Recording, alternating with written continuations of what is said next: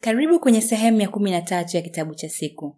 Kitabu cha leo ni The Power of Subconscious Mind, kwa Kiswahili, nguvu ya fikra yako usiyoifahamu, kilichoandikwa na Dr. Joseph Murphy. Ninapenda kukukumbusha kuwa unaweza kuomba kutumiwa maudhui haya katika mfumo wa sauti MP3 kwa njia ya WhatsApp au barua pepe. Wazo kubwa la kwanza, jinsi fikra zako za kujitambua zinavyofanya kazi. Kabla hatujaanza, lazima nikukumbushe kuwa fikra zako hazileti maana wakati wote. Fikra zako za kufikiria zinaweza kuonekana kama sehemu isiyo na maana, na fikra zako za kukupa ufahamu ndio sehemu ya busara. Pointi ya msingi ya Murphy ni kwamba ikiwa tutakataa kujaribu kuelewa akili zetu za kufikiria, malengo na mipango yetu ya busara itatimizwa. Japo ni vizuri kuelewa jinsi fikra zetu zisizo na ufahamu zinavyofanya kazi, ni muhimu zaidi kwetu kukuza imani kwamba zinaweza. Majukumu ya ufahamu wako ukilinganisha na upande wa fikra usio na ufahamu. Jua kwamba fikra za ufahamu na fikra zisizo na ufahamu sio akili mbili, ni sehemu mbili tu za shughuli ya ndani ya akili moja. Fikra zako za ufahamu ni sehemu ya akili yako inayochagua na kutoa sababu. Kwa mfano, unachagua mawazo yako, imani, maoni, nadharia au hadithi. Lolote utakaloamini katika kiwango cha ufahamu utavutia katika akili yako isiyo na ufahamu. Fikra zako zisizo na ufahamu hazina nguvu ya kuchagua, inachukua tu kile unachotoa na kutekeleza. Hivyo basi, moja ya kusudi muhimu zaidi la ufahamu wako ni kufanya kazi kama mbwa mlinzi kwa kuangalia kile kinachoingia katika milango ya fikra zako zisizo na ufahamu. Na jukumu la akili hii isiyo na ufahamu ni kutengeneza kile unachotaka katika maisha halisi kama hali, uzoefu na matukio. Yote huanza kama picha katika akili yako ya kufikiria. Fikiria fikra zako zisizo na ufahamu kama chumba chenye giza ambacho hutengeneza picha ya kile utakachoishi katika maisha yako halisi. Utaona kitu kwanza kabla hakijafanyika katika maisha halisi. Hapo ndipo nguvu ya kufikiria inapoingia. Kwa kuanza kufikiria kitu katika fikra zako zisizo na ufahamu, unaweza kukipatia uwezo wa kutokea katika maisha halisi. Hii inaweza kuonekana kuwa sio kitu cha kawaida, lakini ukweli ni kwamba watu hufanya hivyo wakati wote. Kwa mfano, wakati wa kucheza michezo, utafikiria kucheza au kupanga mkakati katika kichwa chako na kisha kuutekeleza. Unapotunga muziki, kwanza utafikiria ni jinsi utakavyokuwa akilini mwako kabla ya kuutengeneza na kunakili kwenye karatasi. Ni sawa na wakati unapopanga bango, unalifikiria kwanza litakuwaje na kisha kuliweka kwenye karatasi. Chukua hii dhana na uitumie kwenye kila kitu unachokiona kwenye mazingira yako yanayokuzunguka. Kwa mfano, kifaa unachotumia kusoma mwanzo lilikuwa wazo katika akili ya mtu kabla ya kuumbwa. Ndege ilikuwa wazo la kwanza katika akili ya makaka wanaotoka kwenye familia ya Wright kabla ya kuwa kweli. Katika mantiki hiyo hiyo, ikiwa unaweza kuona na kujihisi mwenyewe na mafanikio, una furaha na mwenye afya, unaweza kuunda ukweli huo katika maisha halisi. Lakini bado mawazo pekee hayafanyi ujanja. Akili yako ya kufikiria hufanya kazi kwa niaba. Unaweza kufahamu kanuni muhimu ya umeme ni kwamba umeme huweza kufanya kazi katika uwezo wake wa juu hadi uwezo wake wa chini. Vivyo hivyo, kanuni ya akili yako ya kufikiria inaaminika katika kufanya kazi. Kufikiria tu kwamba utafanikiwa haitoshi. Sio tu unatakiwa utake, bali unatakiwa kuamini kuwa wewe ndiye. Hii inasikika kama inapishana kwa sababu mara nyingi tunafikiria tunapaswa kwa kuanza kutaka, na mara tunapokuwa nayo ndio tuamini. Lakini ni tofauti. Kwanza lazima uiamini katika akili yako, kuiunda katika maisha halisi. Sasa tofauti ya wazo na imani ni hisia. Wazo ni wazo tu, wakati imani ni wazo lenye hisia. Mawazo yanayorudiwa mara kwa mara baadaye yataaminika kwa sababu ya hisia ambayo huundwa nayo. Kwa mfano, ningeweza kukuambia wewe ni mwerevu sana. Mawazo ya wewe kuwa ni mwerevu yatapita akilini mwako, lakini ikiwa hujisikii kuwa wewe ni mwerevu, hutoamini. Mara tu utakapofikiria na kuhisi kitu kuwa kweli, utaamini kuwa ni kweli. Sehemu muhimu zaidi ni hisia. Na kweli, akili yako ya kufikiria itakufanyia kazi haraka sana wakati unapoongeza hisia na hisia za imani yako. Akili yako ya kufikiria daima hujizalisha kulingana na njia za mazoea za akili yako. Fikiria fikra zako zisizo na fahamu kama kitanda chenye udongo wenye rutuba. Mawazo yako ni mbegu unayopanda. Kadri unavyorudia wazo, ndivyo unavyozidi kumwagilia mbegu ili ikuwe na kustawi. Matokeo yataonekana katika mwili wako na mazingira yako. Lakini hiki ndiyo kitu, kitanda cha udongo wenye rutuba haina ubaguzi wa aina gani ya mbegu unayopanda. Vivyo hivyo, akili yako ya kufikiria haina upande wowote katika hali ya maadili. Haichuji imani nzuri au mbaya, kwa sababu haiwezi kuchagua. Kwa hivyo, akili yako ya kufikiria inapokubali wazo, huanza kulifanyia kazi licha ya kuwa ni baya au zuri, sahihi au siyo sahihi. Kwa mfano, ikiwa unarudia kujiambia siwezi kumudu, ufahamu wako unachukua kutoka kwenye neno lako, itafuata maagizo yako na kuhakikisha hautaweza kumudu vitu hivyo. Utapitia maisha ukifikiria kwamba hali iliyokuzunguka ilifanya iwe hivyo. Haitawahi kuwa wazi kwako kwamba wewe ndiye uliyeunda hali hizo mwenyewe kwa mawazo yako mwenyewe ya kukataa. Kwa hivyo, fikra zako zisizo na fahamu kila wakati huzaliana kulingana na mitindo yako ya akili ya kawaida. Ikiwa wewe akili yako yenye ufahamu inaipa fikra zako zisizo na fahamu habari isiyo sahihi, fikra zako zisizo na fahamu itakubali kuwa kweli. Pia itafanya kazi kufanya habari hiyo kuwa sahihi. Italeta maoni yako hata yale yaliyokuwa ya uongo katika maisha kuwa hali, uzoefu na matukio. Hiyo inamaanisha kuwa kila kitu ambacho kimetokea kwako kimetokea kwa sababu ya mawazo yaliyopelekwa kwenye akili yako ya kufikiria kupitia imani. Kuunganisha nguvu ya akili yako ya kufikiria kutawala matokeo yako. Kulingana na uelewa wetu, ikiwa akili yetu imedhihirisha imani yoyote ambayo imeingia kwenye akili zetu za kufikiria, inamaanisha kwamba kila kitu ambacho tunacho katika maisha yetu hivi sasa, kutokea kwenye utu wetu, marafiki na familia, afya zetu, hali yetu, hali yetu ya uhusiano na kiwango chetu cha mapato, yote haya ni onyesho tu la sehemu ya akili zetu zisizo na ufahamu. Hilo ni dhihirisho la kile tunachoamini juu yetu sisi, ndani yetu, katika dhamira zetu. Mara tu tukielewa haya yote, ni muhimu zaidi kuwa na imani kuwa ni kweli unaweza kuanza kutumia nguvu ya akili yako ya kufikiria. Tunaweza kuanza kuweka alama mpya ya kile tunachotaka maishani kwenye akili yetu ya kufikiria badala ya kuruhusu mawazo au mazoea yetu ya kawaida kutuendesha. Hapa ndipo kujitamkia mambo au kujinenea mambo inapoingia. Kujinenea mambo inamaanisha kupendekeza kitu dhahiri na maalum kwa wewe mwenyewe. Tukirudia kitu kwako mara nyingi, utaanza kuamini kuwa ni kweli, hata ikiwa haukuamini mwanzoni, na kitaanza kuingizwa kwenye akili yako isiyo na fahamu. Wazo kubwa la pili, uwezo wako wa uponyaji wa asili. Sasa tunajua kuwa dhamira yetu inafanya kazi juu ya imani yetu. Murphy anaichukua imani hii katika kiwango kingine. Anasema kuwa kuamini katika afya njema kunaweza kuamsha nguvu ya akili yako isiyo na fahamu kukuponya mwili wako. Hiyo inamaanisha kwamba akili yako ya kufikiria inao uwezo wa kuponya mwili wako kwa asili ikiwa utaamini inaweza. Kuna mchakato mmoja tu katika ulimwengu wa uponyaji na hiyo ni imani.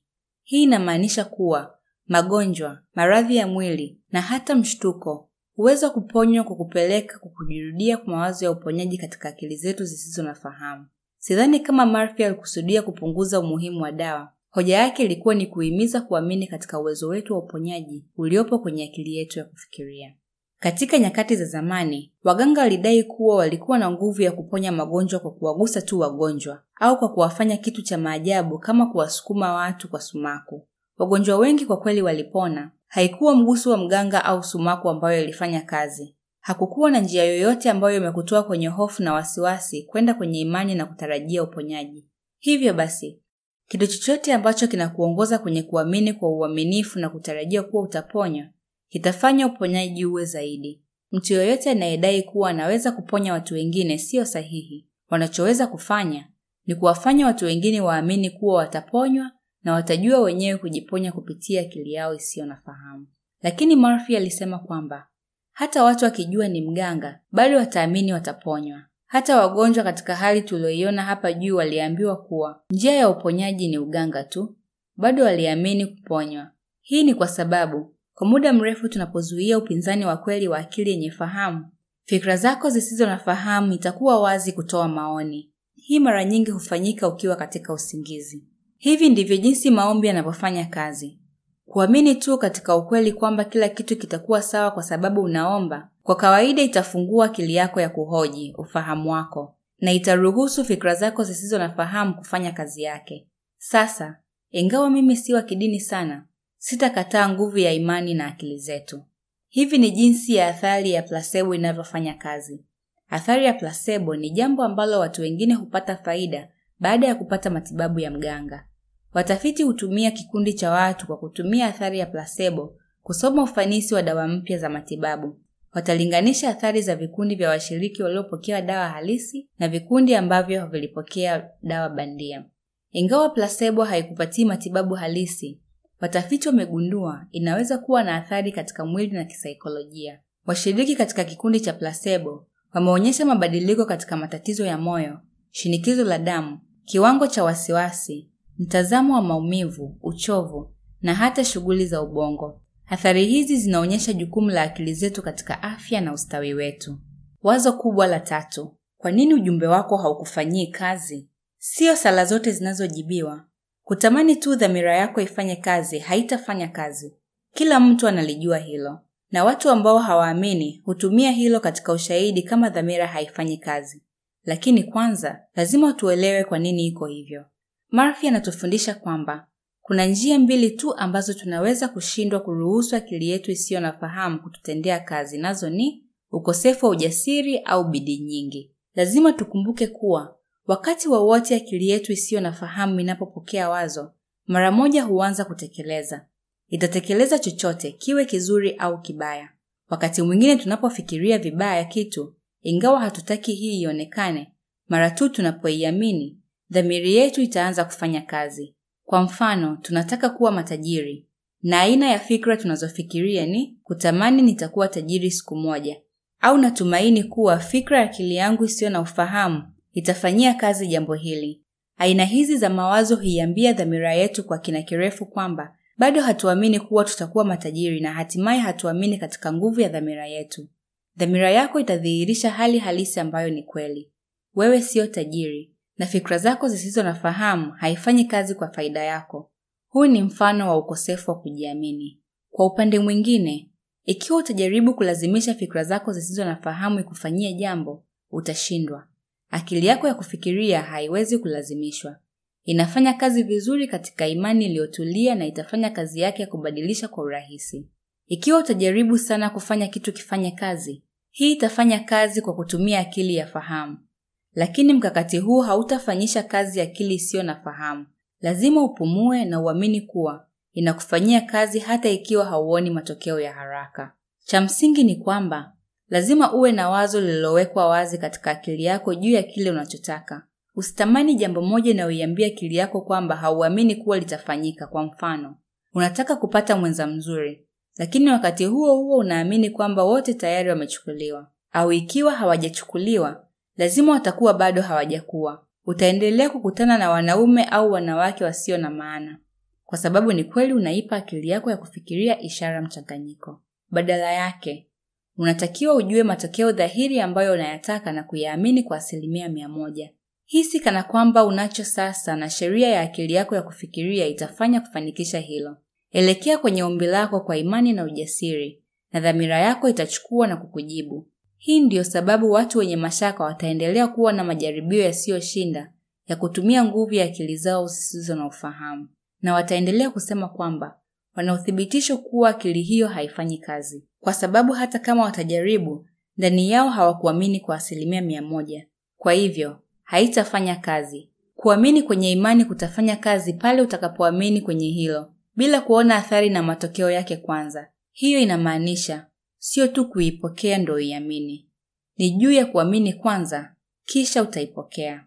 Wazo kubwa la nne: nguvu zako za utajiri wa ndani. Ikiwa unapata shida za kifedha, ikiwa unajaribu kutimiza mahitaji yako, inamaanisha kuwa haujashawishi akili yako isiyo na ufahamu kuwa daima utakuwa na mengi na kadhalika kuhifadhi kwa ajili ya baadaye. Najua haya ni madai makubwa ya Murphy, yameeleweka tu kwa kuangalia kila kitu ambacho amekuwa akitufundisha juu ya akili yetu ya kujitambua. Uhalisia wetu ni onyesho tu la kile tunachoamini juu yetu sisi wenyewe, na kile tunachoamini kuhusu sisi wenyewe akili yetu ya kufikiria inadhihirisha kwetu. Hii inamaanisha kuwa mtu mwenye akili ya umaskini hakika atajikuta katika hali ya umaskini. Kwa upande mwingine, mtu mwingine aliye na akili iliyojaa mawazo ya utajiri amezungukwa na kila kitu anachohitaji. Kuwa mwangalifu na kile unacholisha dhamira yako wakati wote. Ikiwa unatamka kwa akili yako kuwa wewe ni tajiri, haifanyi kazi kwako, kuna nafasi kwamba unaweza kuwa umejiingiza kwenye mawazo ya mashaka na kuogopa dakika kumi baada ya kufikiria mawazo mazuri.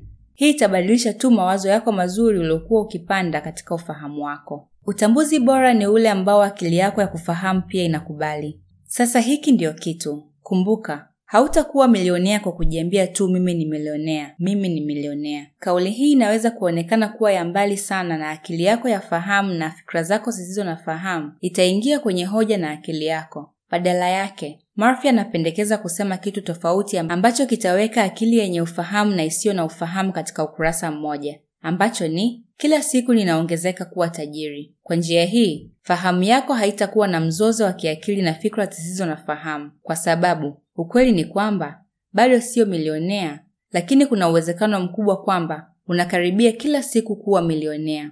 Ikiwa unataka kuuza zaidi, unaweza kujiambia kila siku ninaboresha uuzaji wangu wa kila siku. Hisia ya utajiri hukuza utajiri kama riba ya kujiongeza. Wazo ni kwamba hisia ya utajiri hutoa utajiri wenyewe. Chochote ambacho najiambia ikiwa haifanyi ujisikie kuwa na utajiri na wingi, hakitafanya kazi. Kumbuka, imani ni wazo pamoja na hisia. Kwa hivyo basi, ikiwa haujisikii, kuna nafasi kwamba hauiamini kabisa, na fikra zako zisizo na ufahamu hujibu kwa hisia na mhemuko iliyoinuliwa. Fikiria kama riba ya kujiongeza.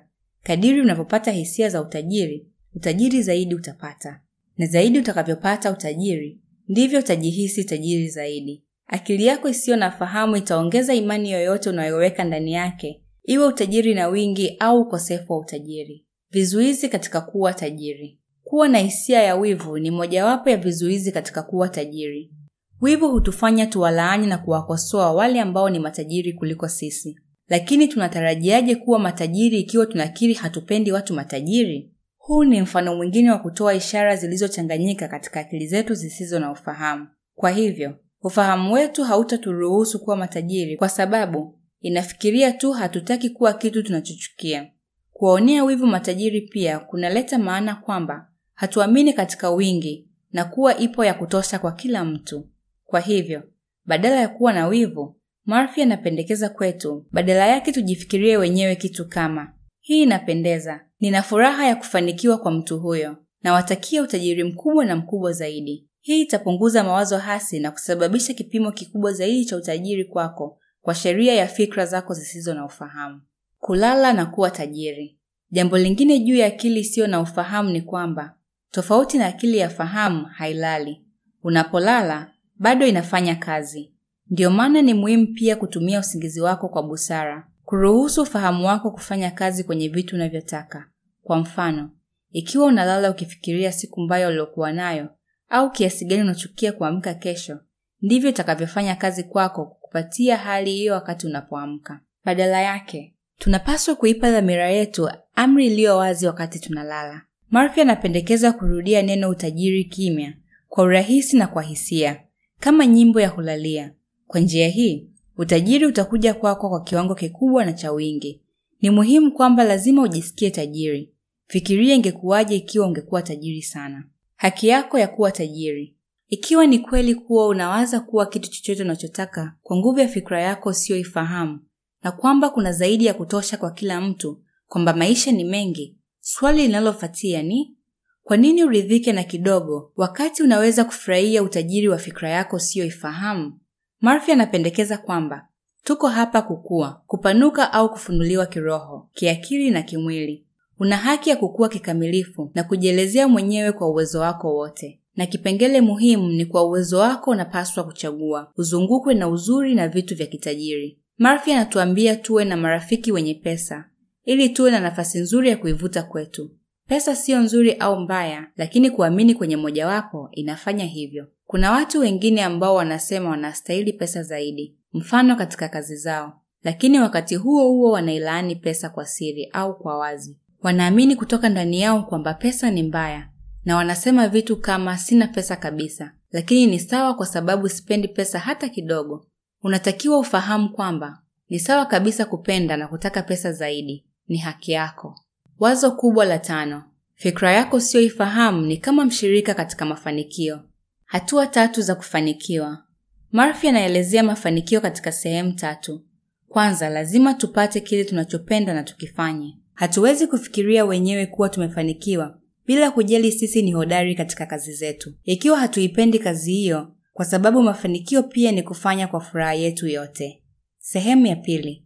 Kufanikiwa ni kuwa na utaalamu katika tawi fulani la kazi na ujitahidi kuwa hodari. Na hatua ya tatu ambayo ni muhimu zaidi ni kuhakikisha kuwa kitu tunachotaka kufanya hakitotupatia mafanikio yetu sisi wenyewe. Tamaa zetu hazitakuwa za ubinafsi. Murphy tena anatupatia mfano wa mtu ambaye alikuwa tajiri mkubwa kwa sababu alipata utajiri wake kinyume na sheria. Mtu huyo wakati alikuwa tajiri hakuweza kuishi kwa amani. Aliishi kwa kuhofia kupatikana na mwishowe akajipeleka mwenyewe kwenye vyombo vya haki. Nguvu ya kufikiria. Kulikuwa na mwigizaji ambaye kabla ya umaarufu wake alikuwa akifikiria jina lake kwa herufi kubwa kwenye nyumba ya ukumbi wa michezo. Alifikiria kwa undani, umati wa mashabiki, mapaparazi na kadhalika. Aliendeleza mawazo hayo kwa miaka, hata alipokuwa kijana mdogo akiishi kwenye shamba dogo na familia yake ambao walikuwa akipigika tu. Miaka kadhaa baadaye alipata jukumu lake la kwanza la kuigiza. Usiku wa uzinduzi, alikaribia kuzimia alipoona jina lake likiwa na taa na umati wa watu na waandishi wa habari kama vile alivyowaza akiwa mtoto. Kwa kudumisha mawazo yetu ya kile tunachotaka, dhamiri yetu itaelewa zaidi na zaidi juu ya nini tunataka na itatimizwa kwa ajili yetu. Kumbuka kwamba akili yetu inafikiria kwa picha na inafanya kazi vyema na hisia zilizoinuliwa. Kwa hivyo basi, kufikiria mafanikio yako kwa undani kwa kila hatua hufanya kazi vizuri zaidi. Una majibu yote ndani yako. Kulingana na wasifu wa mshairi mkubwa wa Ujerumani Goethe, alikuwa na tabia ya kufanya mazungumzo ya kufikiria kana kwamba yupo na rafiki yake aliyekuwa karibu yake, akimpa majibu sahihi na yanayofaa wakati wowote shida zinapoibuka. Dalali wa hisa pia alitumia mbinu hii, ambapo alikuwa akifikiria moja ya watu wanaomvutia, wakikaa pembeni yake na kutafakari na kukubaliana na mawazo yake ya uwekezaji. Hitimisho. Kama unaweza kuona katika maoni makuu matano hapo juu, hiki ni kitabu cha falsafa sana. Kitabu chochote cha kuhusiana na fikra yako usiyoifahamu haileti maana kila wakati. Kinachotupasa ni sisi kuamini kuwa inafanya kazi. Ichukue kwa jinsi ilivyo na uitumie nguvu yake. Haidhuru kuiamini. Mafundisho yake yote yatakuwa na athari nzuri kwako. Kwa mfano, hauwezi kufanya vibaya kwa sababu ya kufikiria vizuri na kuamini kuwa una kila kitu unachohitaji kufanikiwa ndani yako. Nakipenda sana kitabu hichi. Kilikuwa cha kupendeza sana na kinapendeza kwako kukisoma. Na kama kawaida, kufanya ufahamu wako kufanyia kazi wewe, unapaswa kufanya yafuatayo. Na huu ndio mpango wa kutekelezwa na fikra yako usiyoifahamu. Mpango wa kwanza, jiaminishe kuwa akili yako isiyo na fahamu inaongoza maisha yako. Hii ni hatua ya kwanza katika mpango wa hatua, kwa sababu ikiwa huwezi kufanya hivi, hakuna kitu kingine ambacho kitafanya kazi kwako. Hivyo basi, jitahidi na jaribu kujiaminisha kuwa mawazo yako haswa zaidi unayoamini hupelekea matendo yako, matokeo na maisha yako. Kwa mfano, andika kila kitu unachoamini juu yako mwenyewe na uone jinsi hii inalingana na kile ulicho nacho. Mara tu baada ya kufanya hivyo, nenda kwenye hatua ya pili. Hatua ya pili, andika chini kwa maelezo ya wazi maisha yako bora ni yapi. Uweke pamoja na wewe ni mtu wa aina gani, afya yako, utajiri, kiwango cha mapato yako, uhusiano wako. Kuwa wazi sana juu ya kile unachotaka. Uandike chini kwa maelezo makubwa, yaliyoelezwa zaidi na maelezo yaliyoainisha ni bora kwako kufikiria kwa sababu unavyofikiria zaidi ndivyo unavyoweza kuhisi zaidi. Na akili yako isiyo na fahamu inafanya kazi vizuri na hisia zilizoinuliwa. Andika kwa wakati wa sasa ili uweze kuhisi ni jinsi gani utajisikia ukiwa umefanikiwa. Hatua ya tatu. Pata maono ya kile ulichoandika katika hatua ya pili mara mbili kwa siku. Mara ya kwanza kabla ya kulala na mara tu unapoamka. Ishi katika taswira yako na uisikie kweli. Amini hivyo na acha fikra zako zisizo na fahamu zifanyie kazi hiyo. Kumbuka kufanya hivyo kwa marudio kwa muda. Tumia muda wa kutosha ili kwamba ufahamu wako pia uamini na fikra zako zisizo na ufahamu zijue hasa kile unachotaka kutoka kwenye maisha. Asante kwa kusikiliza muhtasari huu. Ungana nasi kwenye mitandao ya kijamii Facebook na Instagram at ujumbe wa siku na at kitabu cha siku.